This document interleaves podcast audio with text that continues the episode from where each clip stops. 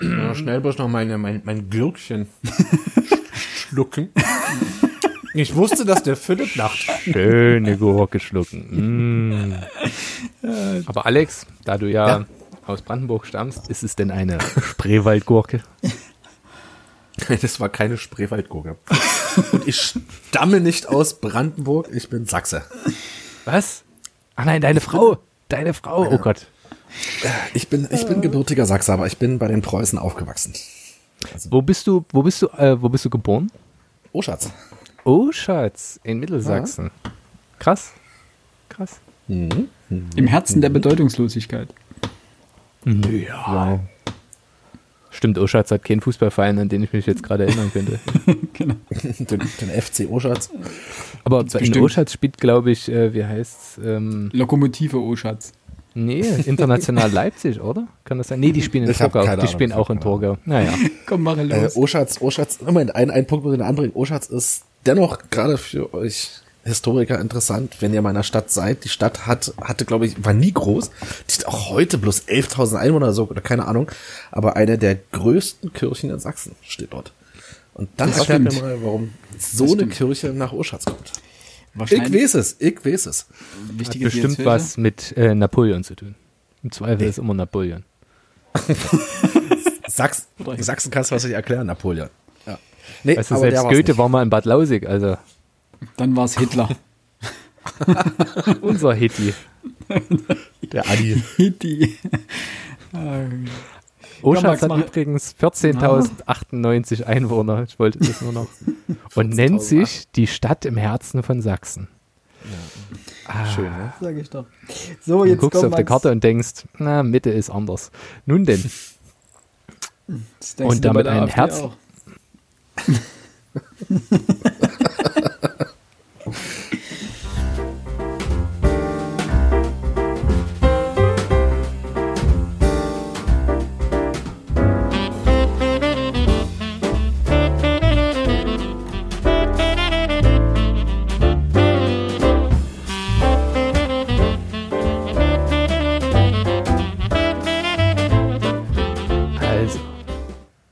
damit ein herzliches Hallo bei eurem Frontispitz Adventskalender. Hier ist euer Max und nebenher und nicht ganz so wichtig, meine beiden Podcast-Kollegen Alex und Philipp. Alter, alter Schwede. Okay, jetzt, jetzt, Hallo. jetzt, wird er, jetzt wird er großschneuzig hier. So kurz Ja, ja. auf, auf Ja, nachdem ich hier unterbrochen wurde, während ich dieser, dieser wirklich für mich durchaus aufreibenden Aufgabe nachkomme, da muss ich dann auch mal zurückschlagen. Ja, das- Hat er recht, hat er recht. Da kommen die Spitzen, da kommen die Spitzen. Hat er sich verdient. ja. ja. Nun denn, wir öffnen heute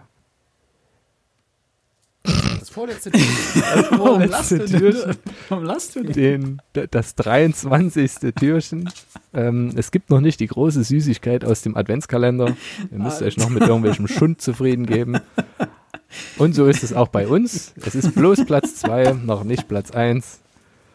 Ähm, nichtsdestoweniger freue ich mich jetzt, das Wort Philipp zu, über, äh, zu übergeben. Und wenn ich seinen Vorschlag gehört habe, dann auch mich. Hat er so in die große Wortspielkiste gegriffen. Ja, und das kam sehr improvisiert. Also Ja, ja, ne? Ich, ich, war, ich war echt überrascht. Da habe ich jetzt nicht gerechnet. Das jetzt klingt ironisch. Es war wirklich improvisiert. Ja, da habe ich wirklich nicht gerechnet. Also ich dachte mir, Harmonie, das Harmonielevel steigt, je weiter wir uns auf Weihnachten zubewegen. Nee, nicht bei uns. Nicht, nicht hier, ne? Ich weiß auf jeden Fall, wie ich dann die letzte Folge anmoderiere. Wenn du das darfst, ja. Nun denn, Philipp. Ja, ich weiß jetzt nicht, wie ich die Überleitung stricken soll, äh, denn, keine Ahnung, deine Witze kamen aus den Tiefen der Erde. Ach, danke, dass du Tiefen der Erde erwähnst. Äh, mein Platz Nummer zwei Oh Mann. steigt hinab in eben jene. Es handelt sich um, könnt ihr es erraten? Äh, 10.000 Meilen unter dem Meer. Nein. nein.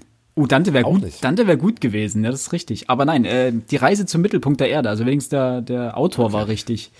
Jules Verne. Auch ein Scherz. Ja. Äh, und zwar Jules Verne's Reise zum Mittelpunkt der Erde ist mein Platz 2, äh, 1973, nee, Quatsch, 19, 1873 äh, in Deutschland erschienen, 1864 in Frankreich.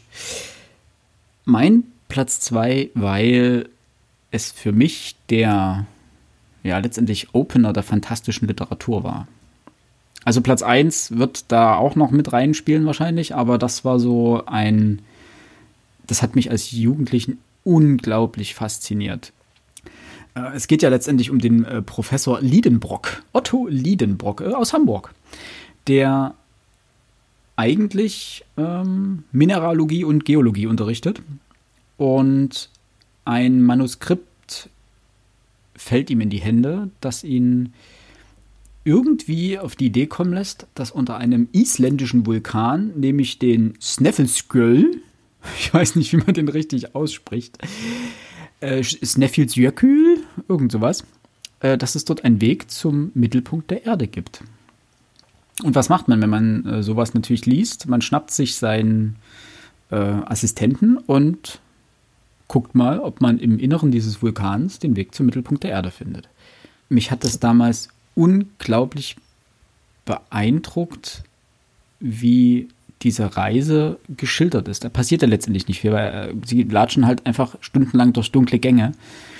Aber das war so spannend, weil man sich als 14-jähriger Junge wirklich gefragt hat, ja, was, was ist denn da? Das war eine Welt, die kannte man nicht. Und Jules Verne hat einen in diese Welt mitgenommen. Und wenn man überlegt, wann es geschrieben wurde, nämlich Ende des 19. Jahrhunderts, wo es keine Möglichkeit gab, das im Klassischen zu überprüfen, ich finde es ganz schwer, dieses Buch klassisch in Worte zu fassen, weil es ist an sich gar nicht so bedeutsam und so sprachlich herausragend geschrieben, dass es eigentlich auf den Platz 2 gehört. Aber es hat mich für die fantastische Literatur unglaublich begeistert. Weil dieses, dieses Geheimnisvolle, dieses Erkunden einer eigentlich bekannten Sache war, war irgendwie für mich unglaublich bewegend. Es ist ja auch was hm? dazugehört und was man gerne mal, also warum das für einen im, im Nachhinein trotzdem so wichtig bleibt. Es ist ja auch ein Zugang zur Literatur, diese Abenteuerromane von Jules Verne. Da bist du ja auch nicht der Erste und hoffentlich auch nicht der Letzte, dem das so geht. Und das sind Bücher, ich glaube, die sollte man danach nicht noch zehnmal lesen, sonst verlieren sie ihren Reiz. Ja. Ich weiß nicht, ähm, Reise zum Mittelpunkt der Erde, ich glaube, das ist ein Buch, das, das, das kannst du, das kannst du immer lesen. Das altert einfach gut. Das stimmt, ähm, ja.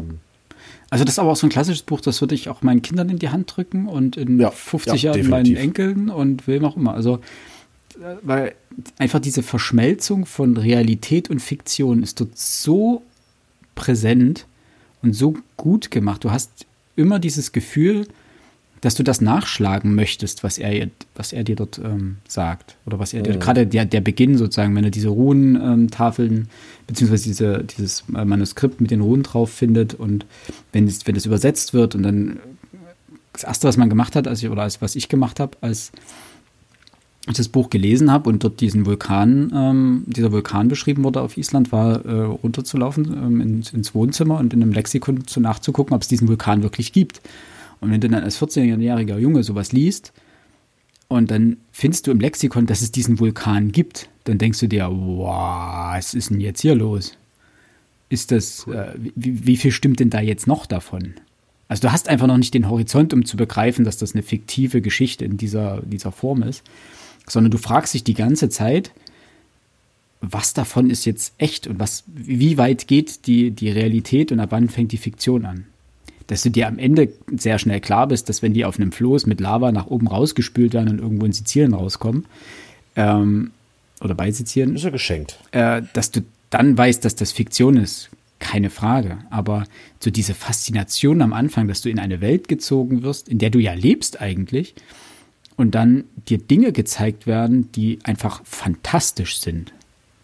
Also und zwar im wahrsten Sinne des Wortes. Das war, das hat mir für vieles, für vieles die Augen geöffnet, beziehungsweise die eine unglaubliche Begeisterung geschürt dafür. Und das, seitdem suche ich letztendlich immer wieder solche Geschichten, die genau das mit mir machen. Also ähm, Bücher, in denen ich wirklich am Anfang nicht weiß, was mich erwartet und in, in denen ich in eine Welt gezogen werde und in denen eine Geschichte erzählt wird, die einfach wirklich fantastisch ist. Ja. Das ist großartig. Definitiv. Ähm, weil du sagtest, was dich so begeistert hat. Ich kann mir gut vorstellen, dass Jules Verne so ein Autor ist, ähm, gerade so Mittelpunkt, äh, Reise zum Mittelpunkt der Erde. Ohne Scheiß. Ähm, ich glaube, viele Geologen oder sowas, die hat, haben ihre Karriere mit, ja, mit dem Lesen dieses Buchs begonnen. Kann durchaus sein. Das würde mich nicht wundern. Ja. Ne? Also ich finde einfach, klar ist es ein bisschen romantisierend, aber dieser romantisierte Eskapismus ist ja letztendlich auch das, was diese Bücher so, so spannend macht und so, so, so liebenswert auch macht. Das ist gar nicht schlimm. Ich meine, das nee, Buch ist jetzt 160 Jahre alt. Ne? Das, das muss man einfach mal auch Jules Verne zugute halten, was der da eigentlich geschrieben hat. Und das ist ja nicht nur das Buch, das ist ja auch hier 20.000 Meilen unter dem Meer, in 80 Tagen um die Welt und keine Ahnung, was er noch alles geschrieben ich hat. Ich sagen, das sind ja die Bekannten. Er hat ja jedes Jahr ein Buch geschrieben, also Reise zum ja, Mo ja. Äh, mit Ballon zum Mond oder also die, oder, ja, also da gibt es ja unglaublich viel, also auch wahnsinnig, was der, was der Mann produziert hat. Und da gibt es natürlich auch ein paar dabei, die sind nicht so gut. Keine Frage. Aber ja. dieser Charme der Bücher ist einfach wahnsinnig einprägsam. Ja, ja, ja. Und wie gesagt, das Buch an sich ist vielleicht, sie steht, ich weiß gar nicht, ob Jules Verne auf den, auf den Top-Listen der zu lesenden Bücher steht. Aber. Ich glaube, ich glaube, das eine oder andere Buch findet sich in nahezu allen ähm, diesen ähm, Must-Read-Listen wieder. Weil er ja, glaube ich, ein Mitbegründer der, Science, der modernen Science Fiction ist ja, jetzt oder ja, ein Wegbereiter. Ja, Aber wahrscheinlich eher aus dem Grund als mehr aus, als aus literarischen Gründen. Ja, ne, das ist ja, ich meine, ich denke mal auch, auch ähm, der hat ja auch unglaublich ausgestrahlt. Ich meine, ein Großteil der Abenteuerliteratur, die später kam und ähm, dann auch weiter im Fernsehen, äh, das geht ja maßgeblich auf ihn zurück. Mhm. Also ich meine, weiß ja nicht, ob es Indiana Jones geben würde, wenn es äh, Jules Verne vorher nicht gegeben hätte, obwohl die beiden jetzt nichts miteinander zu tun haben, aber diese Idee, dieses Reisen in andere Länder, in ferne Länder, in, in, in andere Zeitepochen etc., das ist ja, das, das, das ist ein guter Vergleich. Ne? Also diese Mischung bei Indiana Jones als Archäologie und dann letztendlich aber auch ein bisschen so diesen Touch äh, magisch übersinnlichem, jo. was da irgendwie mit reinschwingt. Das ist nichts anderes als Jules Verne. Ja. ja. Ich denke, ein angemessener Platz 2. Das können wir auf jeden Fall festhalten. Emotional auf jeden Fall. Und damit ist jetzt wer dran? Na, hast du es dir gemerkt? Nö. Nee. Da ich letzte Woche, äh, letzte Folge als erstes dran war, bin ich jetzt als zweiter dran. Mensch. Ich war so damit beschäftigt, hier mir einen abzustammeln, dass ich das komplett wie immer aus dem Blick verloren habe. Du kannst irgendwann auch die gestammelten Werke herausbringen. Wahrscheinlich. Oh. Nun denn, kommen wir zu meinem Platz 2 ein Mann, der nicht wirklich als Stammler bekannt ist. Weiß nicht, wie ich jetzt diesen Kontext zusammenbringe, aber. Keine Ahnung, ich bin gespannt. Mein jetzt vorzustellendes Buch erschien 1808. Beruht aber auf einer Fassung von 1788. 1832 gab es den zweiten Teil. Und adaptiert wurde alles nach einer Geschichte aus dem Jahr 1587. Die Rede ist von Johann Wolfgang von Goethes Faust. Eins. Bewusst eins. Alter, du Streber, viele ne? Fragen. Brecht auf drei. Hat der junge Mann hier eigentlich noch alle Nadeln an der Tanne? Was stimmt denn mit ihm nicht, dass er jetzt auf Platz zwei Faust hat? Da würde ich sagen, nicht zu Unrecht kommt mir natürlich das jetzt auch entgegen, dass das mir vorgeworfen wird. Aber in der 10. Klasse ging es mir ja natürlich genauso. Als wir das Buch in der Schule lasen, dachte ich bloß, boah, lame. Ich verstehe kein Wort. Was soll das alles? Mein Gott. Interessiert keine Sau. Ich glaube, die Literatur-LK, also hier die Lektürekontrolle, habe ich auch gehörig in den Sand gesetzt. Habe das, den, das, den Sinn des Buches null begriffen. Nun gut, zur Seite gelegt. Aber mit den vielen Jahren, die seitdem ins Land ging. Zehnte Klasse war ich 2010. Zehn Jahre seitdem. Seit meiner ersten Begegnung damit. Hat sich die Beschäftigung doch nochmal ausgeweitet. Das heißt also, ich habe es im Unterricht schon behandelt selber. Ich habe es im Studium behandelt. äh, beziehungsweise habe eine grandiose Vorlesung dazu gehört, die sich allerdings nannte Vor Faust, nämlich dass Faust ja eben auf der Historia des Dr. Johann Fausten von 1587 beruht und dazwischen aber noch unzählige andere Bücher liegen, die immer wieder andere Transformationsleistungen vollbracht haben. An dieser Stelle Shoutout to Professor Münkler an der TU Dresden, die darüber auch habilitiert hat, über den, die Historia bzw. die Transformationsleistungen. Narrative Ambiguität, ein Thema, mit dem ich mich auch schon lange auseinandergesetzt habe. Thematisch ist den meisten wahrscheinlich klar, um was es geht beim Faust. Ja, Faust wird Objekt einer Wette zwischen Gott und dem Teufel und wettet danach oder schließt einen Pakt mit Mephistopheles, ähm, der besagt, dass er faktisch alle Möglichkeiten bekommt, eine Art Zauber durchführen kann, wenn er denn möchte, solange er nicht aufhört, nach mehr zu streben. Das ist der Deal. Und wenn er stirbt, gehört die Seele Mephisto. So der Deal. Und so entwickelt sich eine Handlung, die allzu bekannt ist. Wichtig sind doch aber andere Dinge.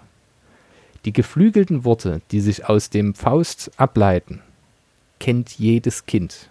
Es irrt der Mensch, solange er strebt. Oder hier bin ich Mensch, hier darf ich sein.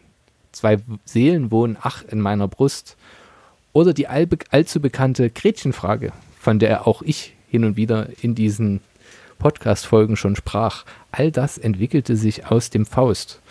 Wie viele neue Transformationsleistungen da noch erbracht worden sind, wenn man sich den Dr. Faustus von Thomas Mann anschaut, zum Beispiel. Dieses Buch hat die deutsche Literaturgeschichte, die deutsche Literaturwelt unfassbar geprägt und auch mich. Ich habe drei Ausgaben zu Hause stehen, zwei kommentierte und eine normale. Und hin und wieder, wenn ich mal auf meinem Lesesessel sitze und denke, boah, nee, also jetzt muss das nicht sein, dann steht neben diesem Sessel immer Goethes Faust.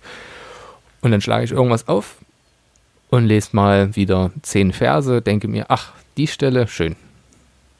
Denke kurz drüber nach. Denn auch dieses große die, die, dieser Wille zum Wissen, habe ich es genannt, dieses, diese, dieser Wille zur Erkenntnis, die Erkenntnis als größtes Ziel im Leben, ähm, bewegt mich insoweit, als dass ich glaube, dass lebenslanges Lernen und dass das Durchsteigen, das Verstehen das, das, das Zentrum des Lebens aller Menschen sein sollte. Etwas, was mich auch in meinen Lehrberuf gebracht hat, weil ich immer danach darauf abziele, die Neugier bei Schülerinnen und Schülern so zu wecken, dass sie auch nach Erkenntnis streben, dass sie auch nach Wissen und Verständnis streben, was mir indes nicht allzu leicht fällt, das auch bei meinen Schülern auszulösen. Nichtsdestotrotz die Leidenschaft bleibt und der Wille, das zu vermitteln, auch. Kurz und gut, lest, wenn ihr mal wieder viel Zeit habt und euch daran erfreuen wollt, auch an der Sprache, auch langsam lesen genießt jeden einzelnen Vers. Dann lest mal wieder meinen Platz 2, Johann Wolfgang von Goethes Faust der Tragödie, erster Teil.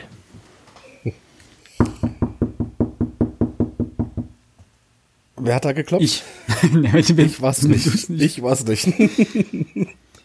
War das ein schön gesagt oder ein, oh, zum Glück ist es vorbei? Das, ich äh, kenne beide gesagt. Klopfer aus Seminaren. Nee, hast, hast schön gesagt. Es ist Wenig zu ergänzen. Also, bis gar nichts. Eigentlich, eigentlich äh, hat der Max jetzt meine Theorie äh, nur bestätigt. Ähm, man muss sowas, Faust sich noch ein, aber anderes halt nicht in der Schule lesen, weil der Max ist ja anscheinend auch erst später dazugekommen. Und äh, ich sag mal, das war sicherlich nicht der falsche Weg, oder? Also besser spät als nie, könnte man sagen, klar, aber äh, sicherlich. Bist halt erst aber die Diskussion machen wir jetzt nicht nochmal auf. Nee, das, nee. Ich, ich, das wollte ich jetzt bloß einfach so in den Raum werfen, auch um mir selber, äh, mir recht zu geben.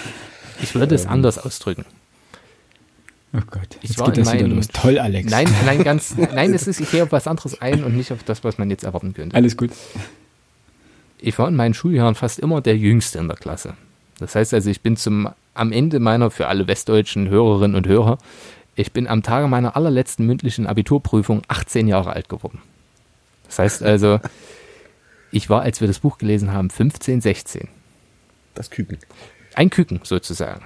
Wie auch hier. Wer mir jetzt allen Ernstes sagen möchte, dass man da reif dafür ist, solche, solche Texte zu verstehen, also auch in ihrer ganzen Breite und in ihrer ganzen Relevanz für, für auch für, für die ganze Kultur, für das ganze eigene Leben vielleicht, das muss ein Genie sein, beziehungsweise er muss eine ganz andere literarische Sozialisation haben, als ich sie bis zu diesem Zeitpunkt hatte. Wenn ich vielleicht das Buch in, im Abitur in der 12. Klasse gelesen hätte, wo diese, diese, diese Sozialisation schon mal ganz anders gewesen wäre, oder ich vielleicht auch selber als gereiftere Person äh, vor meinem Lehrer gesessen hätte, dann hätte das ganz anders sein können. Aber in dem Moment, muss ich sagen, hat es mich selbst eben noch kalt gelassen. Dass Nein, wir es lesen, ist ja okay. wichtig. Ist ich will ja den Wert dieses Buchs auch gar nicht abstreiten. Gegenteil. Ja. Das, hm. Gut. Dann übergebe ich es, jetzt es, es, es fällt, es fällt mir schwer, äh, über Literatur aus der Zeit irgendwas Gutes zu sagen. Ich weiß, dass das falsch ist. Ähm, großartige Autoren und Faust, das, das ist ja das Schlimme, das muss ich ja zugeben, dass das eines der wichtigsten Werke in deutscher Sprache überhaupt ist. Ja, ich dachte jetzt, der Philipp sagt jetzt vielleicht nur irgendwie zum Abschluss. Nö, nö, ich, ich gucke einfach ein bisschen zu, wie du dich in deinen, in deinen Argumenten windest. Das Schöne ist, Philipp hat etwas verstanden, nämlich, egal was er jetzt sagt, mir würde irgendwas dagegen einfallen, was, was sich schwer entkräften ließ und er könnte in dieser Diskussion im Grunde am Ende immer nur blöd dastehen. Und deswegen schweigt er. So zumindest nee. meine Wahrnehmung gerade. nee. Ja, so nach dem Motto, egal was ich sage, du würdest in ewigen Monolog anhängen, was die Folge wieder länger machen würde, was wieder mein Portemonnaie schmaler machen würde. Ähm, unser, wenn ich bitten darf, unser. Noch, noch, noch nicht, meins. Noch nicht, noch haben wir nicht bezahlt. ja. noch meins, haben wir nicht bezahlt. genau. Nein, und ich muss dir ja auch zum großen Teil recht geben. Ich würde, für mich hat das keine so große Bedeutung, dass, also persönliche Bedeutung, dass das irgendwie dort mit in den Top 20 gelandet ist. Äh, nichtsdestotrotz ist es ein großartiges Buch, das ich auch gerne hin und wieder, ähm, mit dem ich auch gerne hin und wieder mal lese. Aber der mein Zugang dazu ist jetzt nicht so eng. Nein, meine Bindung zu dem Buch ist jetzt nicht so eng wie vielleicht deine jetzt. Auch wenn ich deine The also dein, dein Argument, dass man es jeder gelesen haben soll, äh, komplett unterstütze. Also auch mehrmals gelesen haben soll. Vielen Dank. Vielleicht habe ich dir auch einfach nur recht gegeben. Ja, deswegen. Das freut mich ja. Ja. Manchmal ich muss ich dir halt auch recht geben ich überleite äh, leite jetzt trotzdem zu Alex über. So rum. Ja. Alex, ja. dein Platz zwei. Mein Platz zwei. Mein Platz zwei äh, ist tatsächlich eher die Vorstellung eines Autors, denn dieser Autor hat tatsächlich nie ein Buch geschrieben. Äh, nicht, dass er es nicht versucht hätte, aber er fand zu Lebzeiten ganz einfach keinen Verlag, der ähm, bereit gewesen wäre, äh, seine geistigen Ergüsse in Buchform herauszubr herauszubringen. Also hat er viele seiner er hat viele Geschichten geschrieben, viele Kurzgeschichten und diese Geschichten sind dann dementsprechend in ähm, ja, Pulp-Magazinen erschienen. Äh, es geht um H.P. Lovecraft. Ich glaube, der Name ist mhm. heute, gestern schon mal gefallen. Und ähm, ja, drücke ich das jetzt aus. Ähm, Lovecraft stand schon eine ganze Weile bei mir ähm, auf der Liste. Und das war, glaube ich, letztes Jahr im Oktober oder November gewesen. Da erschien im Fischer Tor Verlag ähm, ein Lesebuch, so eine kleine Sammlung aus, aus seinen Geschichten. Und Philipp hatte mir gesagt, Mensch, Alex, glaube jedenfalls, dass es Philipp war. Mhm. Philipp hatte gesagt, äh, Mensch, Alex, das müsste doch was für dich sein. Äh, okay, gut. Äh, sind halt wirklich nur ein paar Geschichten drin. Das ist eine neue Übersetzung. Du besorgst dir. Hab mir das, äh, das Buch gekauft. Hab, glaube ich, am ersten Tag irgendwie bis früh um zwei oder so in der Stube gesessen und das Buch gelesen. Ähm, Jetzt muss man sagen, das war auch die Zeit, wo ich Stranger Things ähm, geschaut habe, die, die zweite oder dritte Staffel, ich bin mir jetzt nicht ganz sicher. Und ich war von Lovecraft sowieso schon geflasht und habe mir dann dementsprechend, es gibt ja eine riesen Fanart zu diesem Autoren. Ja. Äh, lange Rede, kurzer Sinn. Es führte dazu, dass ich irgendwo nach drei oder vier Tagen, ohne Scheiß, habe ich von dem Mist geträumt. Und da muss ich sagen, das hat kein Autor bisher geschafft, das hat kein Film bisher geschafft. Es mag an den Umständen liegen, gebe ich zu. Aber ganz ehrlich, Chapeau, Herr Lovecraft. Ähm, aller, allerbeste Horrorliteratur, die mich bis in den Schlaf verfolgt hat. Ähm, das muss man erstmal schaffen. Ich habe mittlerweile, ähm, ich weiß es gar nicht, der Fester Verlag, der hat das komplette Werk ähm, Lovecrafts in vier Bänden herausgebracht. Allesamt besorgt. Ich lese die tatsächlich gerade eben zum zweiten Mal. Einfach nur, weil es fantastische Literatur ist. Es ist so, wie, wie Philipp vorhin schon sagte bei, bei Jules Verne, es ist keine Hochliteratur. Ich glaube auch nicht, dass Lovecraft in irgendeiner Art und Weise jemals irgendwelche Preise für schriftstellerisches Können ähm, gewonnen hat oder gewinnen würde oder wie auch immer. Aber die Art und Weise, wie er den Horror beschreibt, das ist ebenfalls wie bei Jules Verne, es ist halt alte, hohe Kunst, was er dort betreibt. Ähm, mehr möchte ich dazu gar nicht sagen, weil das Lovecraft muss man gelesen haben. Lovecraft kann man gar nicht ähm, beschreiben. H.P. Lovecraft, volle Empfehlung. Da haben wir ja, wir haben uns äh, sozusagen auf Mike schon mal drüber unterhalten, dass wir ja. da mal eine Sonderfolge zu machen. In der es dann definitiv, nur über definitiv. Lovecraft gehen wird, auch um die Adaption, die es ja zu ihm gibt, seine Rezeption, die ja unglaublich breit ist, seine Einflüsse ja, ja. auf die moderne Filmspiele, Musik. Musik, Literatur, alles? Ja, irgendwie schon. Das, das, glaubt man gar nicht, ne? Also ich meine, Lovecraft ist jetzt nicht unbekannt, aber das ist jetzt auch kein Autor, den irgendwie jeder kennt. Ähm, aber den Einfluss von ihm, den hat jeder schon mal irgendwie irgendwo mitbekommen, auch wenn er es nicht wusste. Ja. Also das, das weiß man in den seltensten Fällen. Ähm, bei vielen Sachen habe ich es auch erst gelesen ähm, oder gewusst, wenn ich es gelesen habe. Aber weil ich es angesprochen habe, Stranger Things basiert eben auch mehr oder weniger auf den Geschichten von Lovecraft. Mhm. Ähm, nur so viel zum, zum, zum popkulturellen Einfluss Lovecrafts bis heute. Also, ja. Genau. Der Max ist ganz still. Für, für den Max ist das wahrscheinlich nichts. Ah, Lovecraft. Ich weiß, dass der so wichtig ist und ich weiß, dass man es lesen müsste. Das Schöne ist, es sind halt Kurzgeschichten. Ja, das sind Kurzgeschichten. Du kannst halt mit 20 Seiten bist du trotzdem dabei. mal wieder zuschlagen. Ja. Ich werde es wahrscheinlich. Er ist übrigens auch kein, kein, es war eigentlich nicht ganz richtig, was, äh, was ich gesagt habe, er ist kein reiner Horror-Schriftsteller. Ähm, der hat sich auch im Metier der, der, der Science Fiction versucht. Mhm.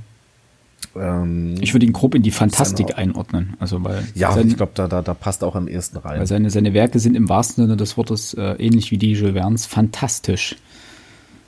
Man muss natürlich, das hätte ich, das, das sollte man vielleicht auch nicht vergessen, ähm, er ist nicht man darf ihn nicht ganz unkritisch sehen. Also er hat ein extremst konservatives Menschenbild. Ja. Das dringt in vielen Geschichten leider sehr, sehr deutlich durch. Ähm, ich hoffe, ich hoffe, dass, wenn er schon sowas schreibt, dass das Ganze wirklich aus seinem, seinem, seinem, seiner Zeit heraus zu verstehen ist. Und würde er heute schreiben, dass er auf all diesen Blödsinn verzichten würde, ähm, wissen kann ich es natürlich nicht. Also das soll jetzt nicht unerwähnt bleiben. Aber ähm, wenn man das sich jetzt, also das, das ist kein Hauptthema. Das taucht in Nebensätzen mal auf. Ähm, aber wenn man Lovecraft wirklich als Horrorliteraten nimmt, als, als Fantast nimmt, dann ist es halt schon ziemlich, ziemlich coole Literatur. Ja. Auch, auch die Sachen sind halt über 100 Jahre alt. Ja, und das, da muss man ihn einfach. Ne, nicht ganz, nicht ganz. Ich glaube, der hat irgendwo äh, Ende der 20er hat er angefangen zu schreiben. Also nicht ganz 100 Jahre und in den 30er Jahren hat er sehr viel veröffentlicht. Also gute, gute 90 Jahre. Ah, okay haben seine, seine, seine Geschichten jetzt auf, auf dem Buckel. Mhm. Ist auch ein Autor, der nicht besonders alt geworden ist. Ja, das stimmt. Er hat ja auch psychische Probleme. Relativ. Und gesundheitliche allgemein. Oh. Gut. Gut. Das war's. Dann bleibt jetzt nur noch ein Türchen zu öffnen. Genau, morgen Platz 1. Morgen Weihnachten. Morgen Platz 1. Morgen Weihnachten. Heiligabend gespannt. Zumindest. Ja, das stimmt. Der Heile, ja, stimmt, der Abend davor. Ja, ja. Dann wünschen wir euch einen wunderschönen ja. Mittwoch. Bleibt gesund. Lest was Feines noch, bevor es morgen. Es wird ja eigentlich gar nicht so hektisch morgen und so, so anstrengend, hofft man. Verbringt eine schöne Zeit. Bis morgen. Bis morgen. Bis morgen.